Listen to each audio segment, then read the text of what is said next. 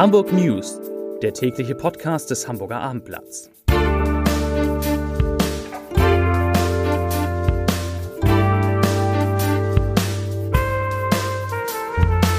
Hallo, moin, moin und herzlich willkommen. Mein Name ist Matthias Iken und ich verrate Ihnen in den kommenden Minuten, wieso im Hafen bald alles stehen könnte, weshalb Sylt eine Demo am Wochenende fürchtet und warum die Fahrradstadt Hamburg vorankommt. Doch zunächst der Blick auf die meistgeklickten Geschichten auf abendblatt.de. Auf Platz 3 die Konzertkritik Red Hot Chili Peppers Hamburg Konzert im Volksparkstadion. Platz 2 Bergedorf, Rektorin von Bergedorfs bester Schule wirft hin. Und Platz 1 wieder einmal Sylt, Sylt greift durch mehr Kontrollen am Strand. Hier die Nachrichten im Überblick.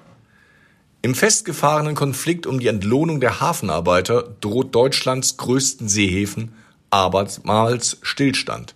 Diesmal sogar für 48 Stunden. Die Gewerkschaft Verdi hat die Beschäftigten aufgefordert, morgen mit Beginn der Frühschicht bis Samstagmorgen die Arbeit niederzulegen. Aber vorher verhandeln wir nochmal wieder, sagte eine Gewerkschafterin.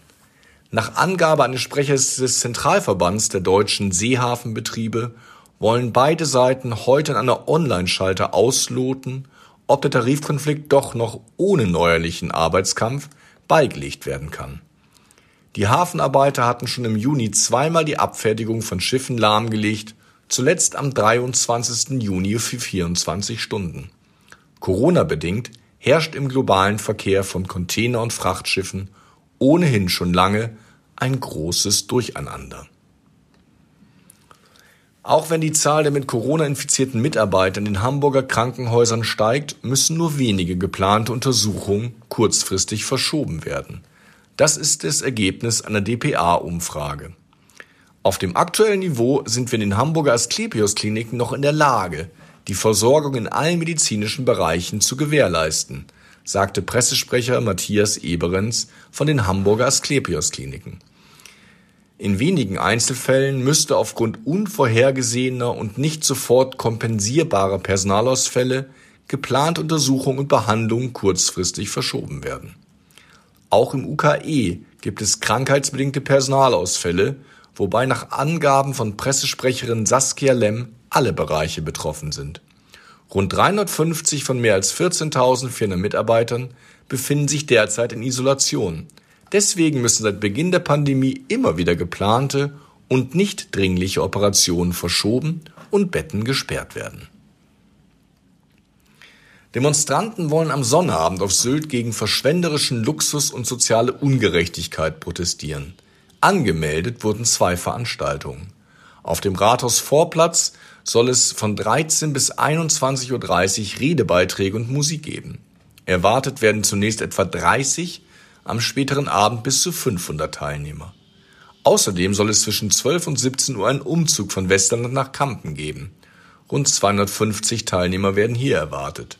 Das Bündnis Wer hat, der gibt kündigte an, dass Demonstranten mit dem 9-Euro-Ticket unter anderem aus Hamburg, Köln, Berlin, Bremen oder Münster anreisen würden, um die Reichen in ihren Feriendomizilen zu stören. Sylt stehe sinnbildlich für die Wirtschafts- und Sozialpolitik des vergangenen Jahrzehnts.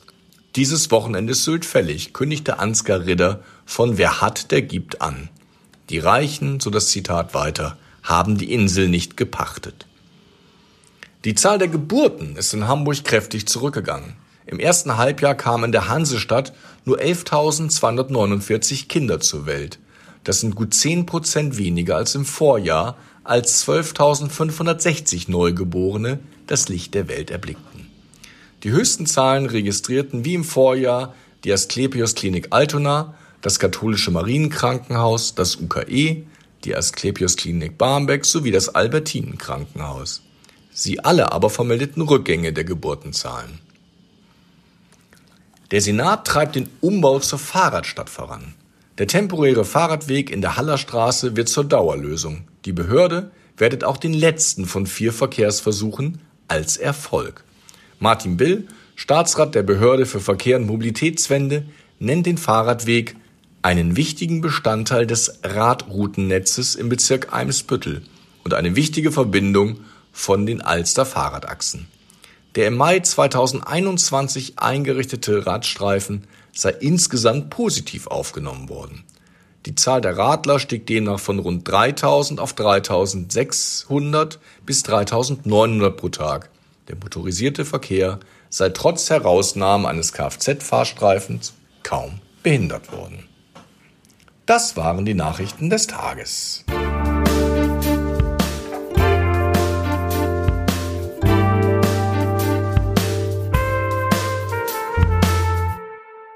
Weitere Podcasts vom Hamburger Abendblatt finden Sie auf abendblatt.de slash podcast.